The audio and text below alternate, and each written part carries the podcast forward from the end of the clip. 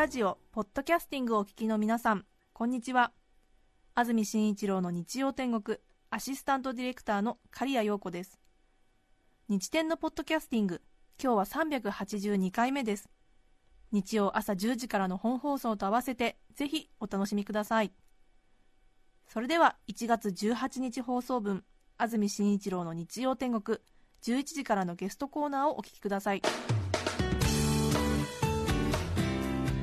それでは今日のゲストです。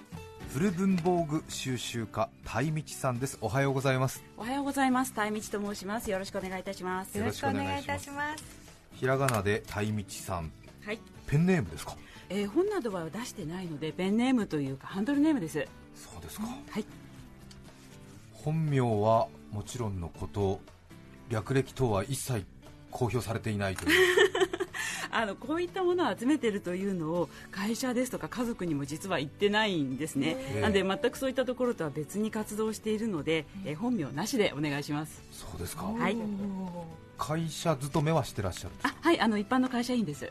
文房具と関係のない。全く関係ないところです。はい。じゃあ周りの会社の同僚の方とか、はい。家族、はい。ご友人なんかもはい鯛道さんがはい。こういう活動をしているということは知らないんですか？あー知らないです。知らない。あ知らないんですよ。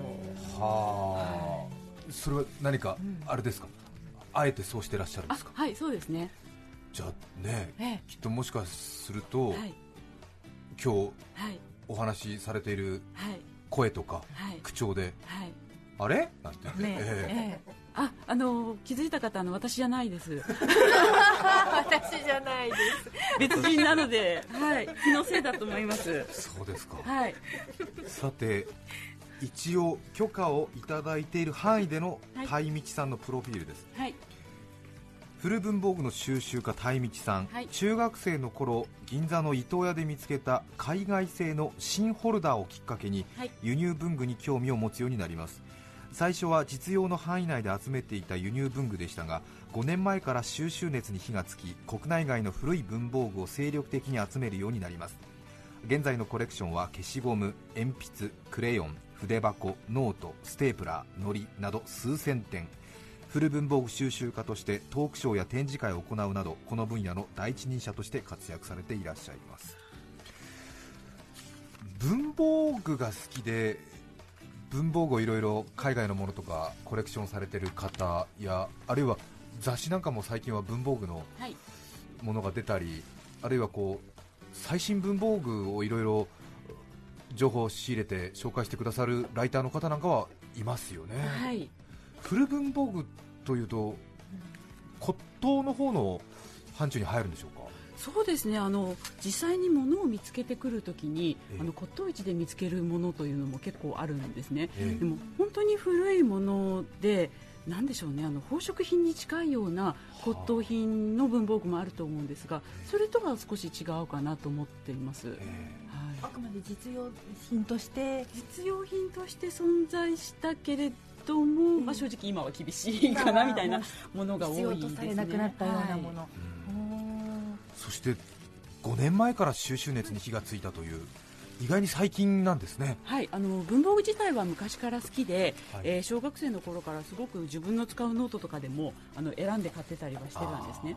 でその後あの海外の、まあ、あの先ほどご紹介いただいた通り、えー輸入の文房具というのに興味を持って、えー結構集めているというか買ったりしてたんですがあの文房具って道具なのでなんか使ってあげないと失礼な気がしていて、だんだんあの会社勤めになったりすると使う機会が減ってしまうので少し離れてたんですね。はい。ですがあのある時ちょっと上司が変わった時にその上司が机の上に消しゴムを積み上げてましてはい。これ使うんですかって言ったらいや使わないよ俺消しゴム好きだからって言われたんですよ。え。え使わなくても集めていいんだっていうはあ。自分の中での何かが外れたんですその時ええ。押さえつけていた何か何かをが外れてじゃあ私も欲しいと思ってへそこからあのどんどん積極的に使わないものでもあこれ面白いとかこれ素敵って思うものを集めるようになってしまって現在に至る。というところです、はい、数千点ですからね、結構家置き場所取りますでしょう、そうですね。あの昔はちょっとアンティークな家具などを配したおしゃれな部屋に住んでたんですけど あの今は倉庫ですね。もう、はい、もうあの段ボールや段ボールや。パッキンなどそうです。もうあの引き出しを積み上げてる感じです、はい、ただ入りきれなかったりとか入手したものの片付けが追いつかなかったりとかあとあの後でご紹介するんですけれどあの大正時代のホッチキス、えー古いこの金属製の重いものとかが結構転がってたりしてけつまずいて痛い思いをしたりとか、はい、してます。お風呂上がりにケツまずいたりあすると。痛いみたいな。大変な。はい大変ですね もともとはい。中学生の頃、はい。銀座のはい。文房具屋さんで、海外のはい。新ホルダーを見てはい。やはり文房具への愛が芽生えたということですが、はい。新ホルダーってどういうものですか、はい、えー今ここに持ってきたんですけれどもあのシャーペンシャープペンシルの芯が細いものではなくて鉛筆の芯が入ってるはい。もので、えーこれですね。失礼します。はいああの製図ですとかデザインされるような方がよく使われるものなんですね。で今あのお持ちしたものって本当にこれ高校時代中学高校で使っててメッキがもう全部剥げてしまってうち上の方にちょっとしか残ってなかったりするんですけど。これは鯛道さんがあはいこれそうです。スイスのあのメーカーのものなんですけれどもそれがもう大好きであとそれ芯が太いので削らなければならないんですが、はい。それを削るための芯削りですか？それがいろいろ可愛いものがあってあのこれ今持ってきたものも実際使ってたものなんですが鉛筆削りと同じように穴が開いてるところに入れて削るんですけれども、はい。小さいシャッターがついていて持ち歩いても、えー出ないように削りカスが出ない。出ないようになってるっていうものだったり。これ高校生の時にお使いになってたんですか？使ってました。やっぱり相当当時から他の人が使ってない。なんか他の人が使ってない文房具を使うのが好きというのはありましたね。いやこれ使ってる人いなかったですよ。あなんで何してんのって聞かれて削ってるのっていうのがちょっと楽しかったりしてました。あのこれは多分あれですよね製図する人がはい、そうです。使うはい。タイプのはい。ペンシルですよね、はい、なんで銀座の伊藤屋さんで制服着て、あのこっそり製図コーナーとかに座り込んでましたよ。はあ。ちょっと製図用品とかは自分の専門じゃなくても陳列されてるのを見るとなんかちょっとこう胸躍る感じありますよね。なんでしょう、あの製図とか特にできないんですけれども、ええ。あのそういうものができるようにちょっとプロフェッショナルに近づいたようなはい。気がする文房具ですよね、製図用品って。そうですよね。はい。あの巻き巻きして入れる、ええ紙をねはい。あの巻いて入れるはい。あのちょっと大きいはい。あの症状入れるはい。プラスチック製のホルダーとかはい。全く仕事で使わないけどもなんか持ってるとすごく、はい。プロになった気がしますよね。確かにありますねさてそれでは鯛道さんに今日は時代が見えてくる古文房具の話をしていただきます。まずは一気に紹介します。時代が見えてくる古文房具その1100年前の消しゴム。その2日本のメーカーも手本にしたホッチキス。その3バリエーションが豊かだった単語帳。以上の3つです。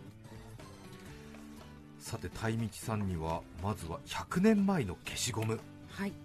これは本当に古文房具らしい古文房具ですね。はい。ねあるんですねそんなの。はい、えー実はあのコレクションの中で一番好きというか、えーこだわっているのが消しゴムなんですね、はい。で消しゴムのコレクションというとあの面白消しゴムといっていろいろな形をしている消しゴム。ええ。あれあのをあのフィギュアのようなやつですね。あれを集めている方というのは結構いらっしゃるんですが、はい。私あの事務用のあの天然ゴムを使った消しゴムが好きなんです、ええ。で今日はあの100年前の消しゴムいくつか持ってきたのでちょっとこういうものなんですが、えーと普通の消しゴム今の消しゴムって紙のカバーがかかってますよね、でそれが、えー、と100年ぐらい前のものだと木のカバーに入ってたりするんですよ。でと100年前といってもピンとこないかなと思いましてちょっと100年前のカタログ持ってきました。あの100年前のどう？大正4年の、ええ。ー、五里東社堂さんというガリ版の会社に出した、えーカタログなんですがカタログもコレクションされてるんですか、はい、あの資料がないといつのものかわからないのではでこれが大正時代の文房具のカタログ。そうなんです。おしゃれですねなんだかとても。すごいおしゃれですよね、え表紙とかもすごく素敵でそういうのを見ていても楽しいですしそこに書いてある絵を見てるのもとても楽しいです。写真が多分高価だったのでカタログの見本がほとんど絵です絵ねなんです、ものすごい細いペンで描いた。はい、赤飯で書いてると思います。赤飯で描いて。いるはい。はあ。敵。これは確かにうん。あ全部もう今だと多分あれですねおしゃれなポスターやはい。絵はがきにできそうなものばかりですが、でそこに載っているこれ、えーここに載っている消しゴムと、今今日持ってきたこれがあのちょっと違うんです。ほぼ同じなんですよ。あららららら。はい。本当ですね。そういうのがあるとは本当にこれ100年前にあったんだなっていうのがすごく実感できてこれの存在感が増す気がするんで、はい。紙のカバーではなくて、はい。え木の皮消しゴム自体は非常に実用的な製図用の薄いー、5ミリ厚。ぐらいのはい。板ガムをそうですね。そうですね。5枚ぐらい重ねたぐらいの、はい。まあ今でも多分あるような砂消しのような形なんですがはい。真ん中にスライド式のような感じで裁縫道具のような感じですね。カバカバーが木の赤く塗られた。おしねゃれですはカバーでもっとすごいのがこれでええ。これ金属のカバーなんですね。ですごく豪華な作りになっていてあの、ええ。なんでここまで飾りをつけたんだっていう消しゴムのケースにってすごいいう彫ようなも金技術のになってるんですがはあこれが面白くってバネが入っていてつまむと自動的に出てくるんですよ。はアンティーク飛び出す消しゴムです。うわあ ですね。だ飛び出すようにするがためにこの開く部分の幅しか消しゴムの長さがないので あの非常になんでしょうね消しゴムとしては量少ないしはい。うん。コストパフォーマンス悪いなっていうところなんですけど誰が使ってたのかなっていうような消しゴムですよね。でもとってもおしゃれなこう、はい。お薬をなんか2粒3粒入れるようにこういうおしゃれなの持ち歩いてる人がいんな感じです。ますけれどつまむと消しゴム飛び出す。消しゴムが飛び出す。やっぱりこれこういうのってイギリスからよく見つかることが多くて、女王陛下の国は消しゴムも豪華な感じですね。なるほどね。きっと多分ペンの時代があって、はそれを少し引きずって鉛筆の時代に入ってるってな感じなんでしょうね、きっと。ね。消しゴム自体はこう、まあ、劣化もあるんでしょうけどとても硬い これで消えたのかなっていう感じなんです、はい。昔消しゴムは消えなかったと思います。消えなかったのか。はい、あの天然ゴムの消しゴム好きなんですけれども、はい。やっぱり今の日本のプラスチック消しゴムが一番消えると思います。はい日本のが。はい。うわーでもねええ100年前の消しゴムの天然ゴムのゴムはもあ、もうカチカチです。う。カチカチで木のようですね、はい。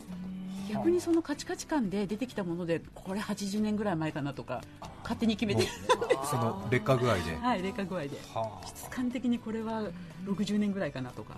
日本の消しゴムというのは、あの一番最初に、えー作った会社というのがあの三田土ゴムという会社さん、はい。今もう廃業されていると思う。三田土ゴムとしては会社はないんですけれども、はいあの田崎三兄弟という方と、はい。あと土屋さんというでそれで3人のあ。田崎さんと1人の土屋さんで三田土ゴムという会社だということで聞いてるんですが。キスナイ。フト2みたいなあ、感じそうですね。そうそう、そんな感じです。はい。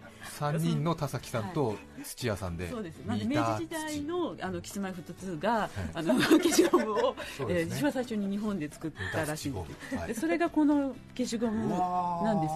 えでこれもあのもう木の棒ですね見た目文は。鎮みたいですはい。そうですね。ね、本当木の文鎮ですね、大きさも太さも。中に消しゴムが入っていて、えこれ、えー同じようなやつやっぱりヨーロッパから元は来てるんですけど、はい。あの削るの大変そうだと思うんですけどこれ削ったものも入手していて削ったものあ鉛筆的に。そうです。昔こういうお土産の鉛筆ありましたね、大きな鉛筆で、そしてナイフで削ってはい。中に入っているはい。消しゴム材質を出して、そうですそうです。鉛筆とはい。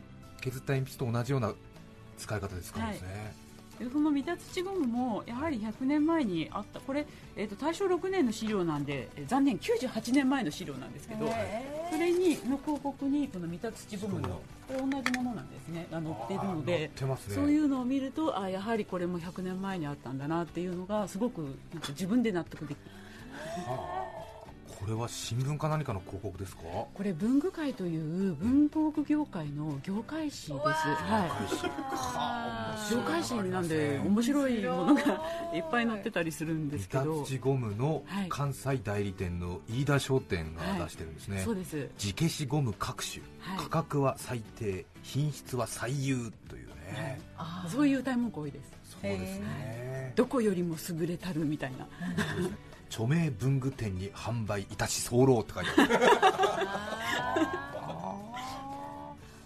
へえそして今も三田土ゴムはないと思います。三田土ゴムとしてはどこかの会社さんに、あの吸収されたのかな？でただあの土屋さんという方はまだ、え。えー、東京の方であのゴムの工場かなを営業されてらっしゃるんですね、で実はその血縁に当たる方から、ええ。ー、調べていたら自分の祖先がおじい様かひいおじい様だったと思うんですけれどもの会社であの日本で最初の頃に消しゴムを作ってたというのを知って、ええ。ー、探して調べていたら私のブログにたどり着いて、譲っていただけないかということでお話しいただいたんですが、申し訳ございません。もう一つ同じものが出てきた時には必ずお譲りしますと言ってお断りしちゃいました。それで今ここにありますこの消しゴム。手に入りにくいんですね。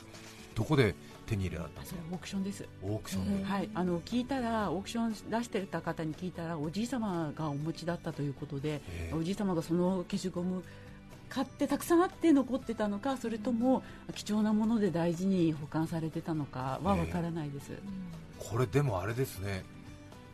まあ4面ありますけど文鎮なんで広い面とか1面にだけ三田土ラバーって書いてありますけど、はい、イレイサーとか書いてないんでちょっとわからないですよね、これね、ねはい、突然蔵から出てきても、はい、消しゴムとは思わないですね。鉛筆みたいな形で出てました。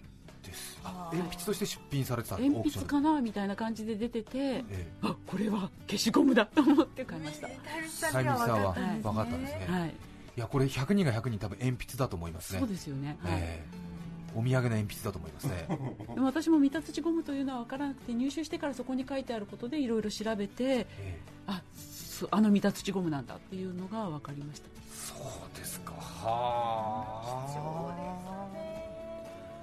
消しゴムね。最初はこういう形だったんですね、はい、さあそしてたいみちさんに紹介していただく2つ目、はい、日本のメーカーも手本にしたホッチキス、はい、これは、はい。紙を留めるステープラーの話ですね、はい、ステープラーの話です。あの一般的にホッチキスと言われているのでちょっとホッチキスで説明させていただくと、はい、えー、これも形の説明がしづらいんですが、まあ、横から見ると三角形で、えー、上の方にレバーがついていて、うん、えー、今のホッチキスあの手でカシッて握って止めるホッチキスそれの一回り大きいものを握るんじゃなくて上からガシッて押して止めるような感じをイメージしていただければと思うんですが、はい、昔のモールス信号のね発信機みたいな感じですけどね。ね、でも今これあれですよね。あの学校なんかではたくさんの枚数止める形のこういうガシャンというレバー式の、やつちょっと似てるかもしれないですあけパンチとかね。はい。で、もともとアメリカでできていたものを、えー、伊藤木さんという伊藤木その当時伊藤木商店さん、今伊藤木さん、伊藤木株式会社さんが、えー、最初日本で最初に輸入したというふうに聞いています。そそれが明治時代ですね。はあ、はい。これは明治時代にホッチキスはもともとどこのメーカーなんですか？アメリカのこのホッチキスこのホッチキスというのがメーカー名なんです。そうですか、はい。はあ、それでそれが最初に入ってきたので、まあ、日本よくあるんですけれどもそのままホッチキスホッチキスと言われていた。そうですよ、ね、ただあの大正時代明治時代ですと、えー、紙綴り機っていうようにあの日本の中ではカタログなどでは載ってます。紙綴り機、はい、そうでしょうね、まあ、はいアメリカの方でもペーパーファスナーという言い方をしています。この時代のものはでホッチキスはあれ人の名前ですよね確か。そうですね。E.H. ホッチキスさんという方が作った会社なのかなと思うんですが、この時代あの針も変わってまして針も持ってるんですか？あ針針で貴重なんですよ。針ないと止められないのでムカデ針というか肋骨のようにつ背骨があってつながってるんですねでそれを一つ一つ切り落として止めていってるんです。なるほど。はい。でも一応今とほぼ仕組み一緒ですね。そうですね。針もはい。今と同じように並んでるんですけど、はい。一つ一つの針の間が隙間空いてて、はい。縦にはい。背骨が1本通ってて。そうです。でそれを一本一本落としてはい。いく工程が加わってるだけですね、はい。そうです。あー。確かに。私たちもねステープラーの会心見るとあの針がつながってる感じがとても不思議で、はい。手でばらしちゃってねはい。どれぐらいの感じでバレるのかななんて言って、はい。ええやったりしますけど、そうなんですうん。ね、この間の隙間のところに多分あの何か歯車か何かかませて止めた時に針を送って送り出してるんだと思います。はあ。あ今これあの先のところにちょっとえええ出ていてあの全然止められるのであれさっき待ってる時に止めてたんですけど。えいやいやこれ貴重じゃないですか、はい。でもあのうち針たくさんであれ大丈夫なんですけど。針がたくさんあるんですか？じゃあちょっと一つ。ああいいですよ。あのいいですか？止めてみていただいて。止めます？すごいですよ。何何止めようかな。あんまり分厚いものは厳しいかもしれないで,、そうでも23枚でしたら多分全然いけるとそうですか。ってことはでも一つ止めると背骨の部分がゴミとして出ちゃうんですか？すえっ、と十字型になります。残るんだ。あ十字型になる、はい。ちょっと中に残る。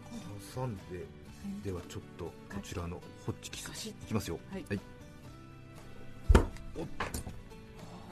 おあ止まりましたね。はい。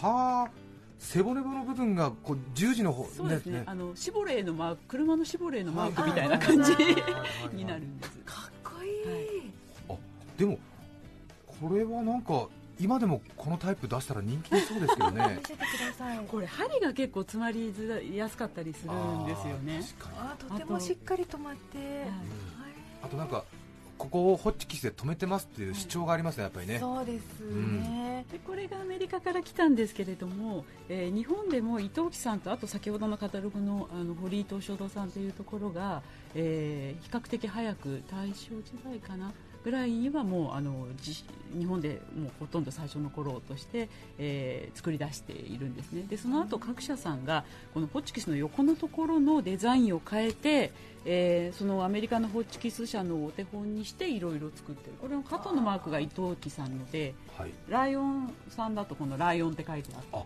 りとか。ライオン。穴開けパンチで有名なライオンそうですそうです。ました。へいずれも直径4センチかこれは5センチほどの丸がついて同じですね押さえるようなスタイル、ーこれ有名な話ですけどホッチキスが特許取ってなかったんですよね。それで日本のメーカーがもうこれ丸パクリですねこれでもね。はい、全く同じ形のものを作ったんですね、結構1900年前後ぐらいでアメリカでいろいろこういったあのホッチキス系のええ。特許の申請をはいしてごそごそしている間に日本の方で先に出しちゃってるみたいなのがあるみたいですね調べると。へえそうか。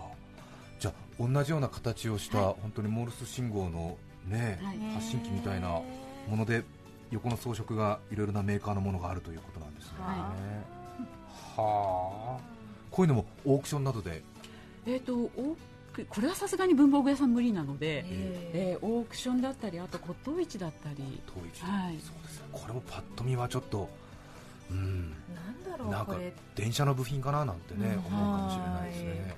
でもうち今集まりすぎちゃってちょっと1軍と2軍に分けて保管してる何台ぐらいちなみに？なんだろう10台ぐらいあるんじゃないかと思いますけどちょっといろいろな理由で針が欲しいからとか先に手に入ったものよりも状態のいいものが見つかってそっち買っちゃったりとか箱入りが出てきたからまた買っちゃったみたいなので増えちゃった。なるほどね、はい。そしてやっぱりあれですねかなり丈夫に作られてるので、はい。100年近く経ったとしても、はい。十分まだ実用、はい。と。全く紙を閉じるええ。問題ないという。問題ない。すごいですね。はい。素晴らしい。さあそしてはい。最後ですけども、はい。時代が見えてくる古文房具、はい。おしまいはバリエーションが豊かだった単語帳、はい。単語帳ですか？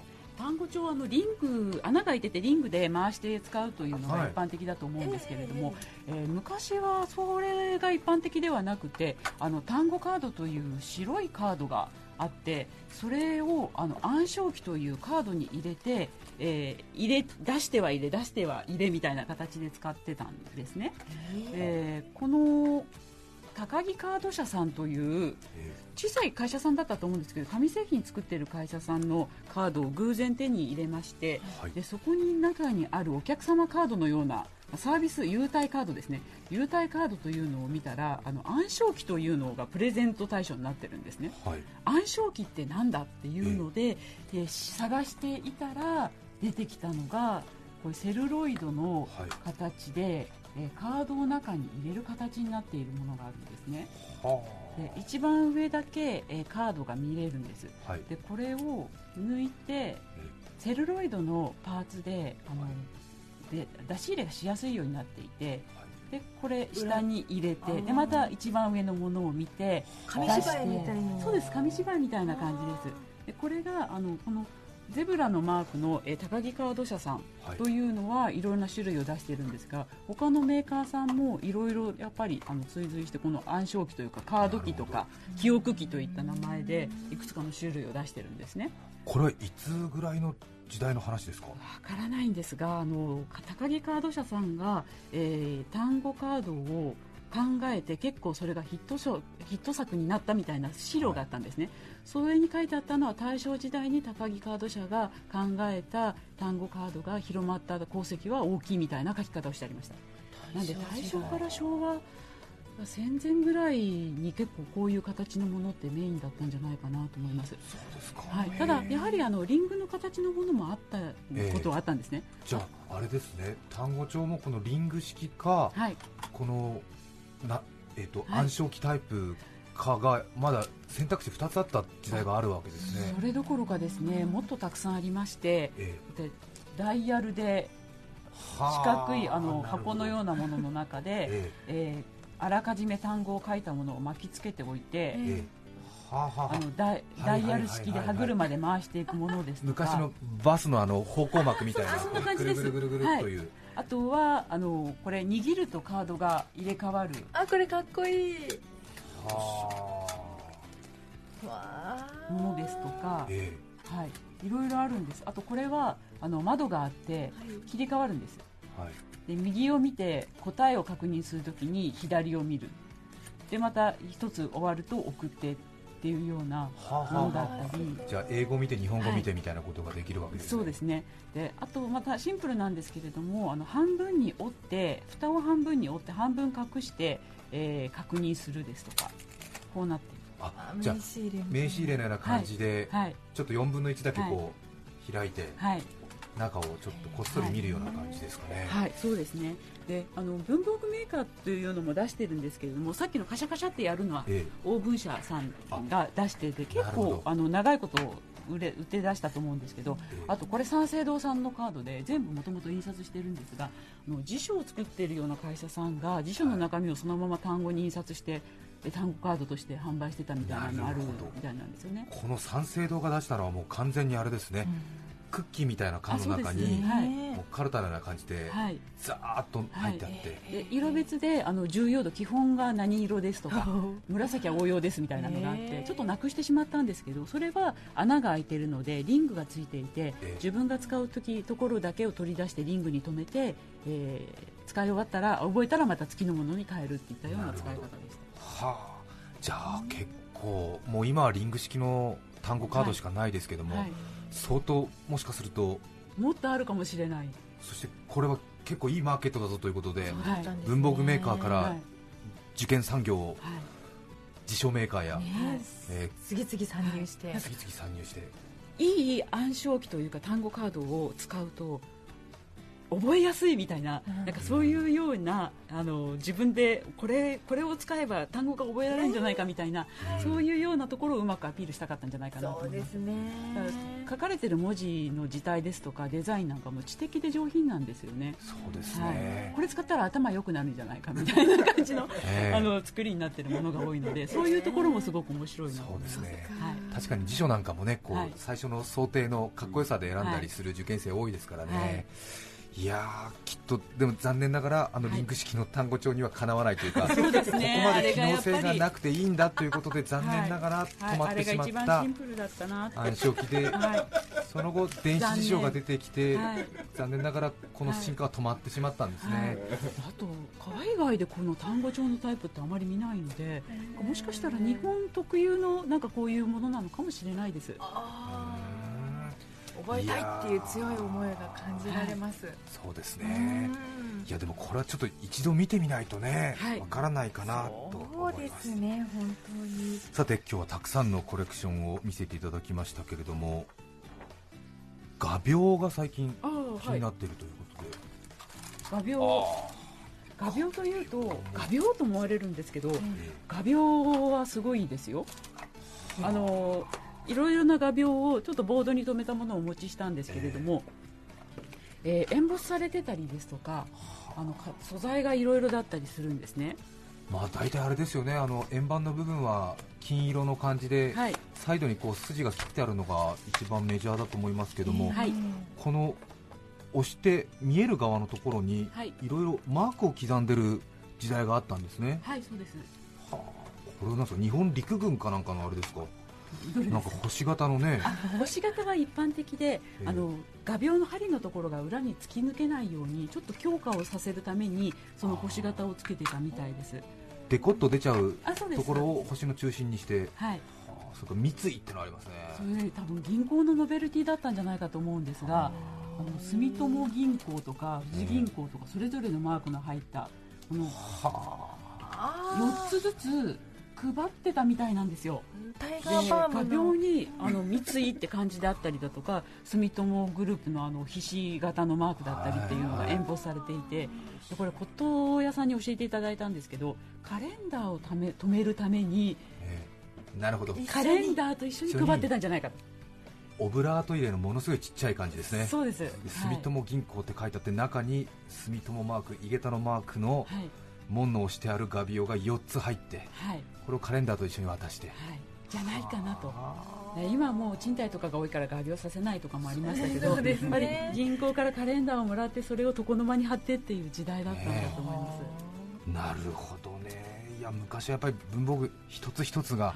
手込んでますね、出ますね。なんでここまで頑張ったのかなっていうようなところが非常に素敵ですし面白いと思います。そうですね今日は古文房具収集家鯛道さんをお迎えしました。どうもありがとうございました。ありがとうございました。1月18日放送分安住紳一郎の日曜天国。ゲストコーナーをお聞きいただきました。それでは今日はこの辺で失礼します。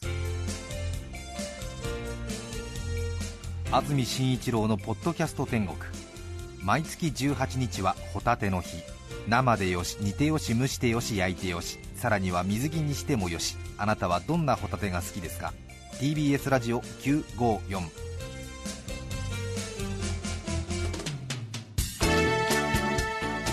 さて来週1月25日の安住紳一郎の日曜天国。メッセージテーマは「最近気づいたこと」ゲストは高崎山のベンツ最後のボスザル著者江口恵里さんです。それでは来週も日曜朝10時 TBS ラジオ954でお会いしましょう。さようなら。安住紳一郎の「ポッドキャスト天国」これはあくまで試供品皆まで語れぬポッドキャスト。ぜひ本放送を聞きなされ。TBS ラジオ954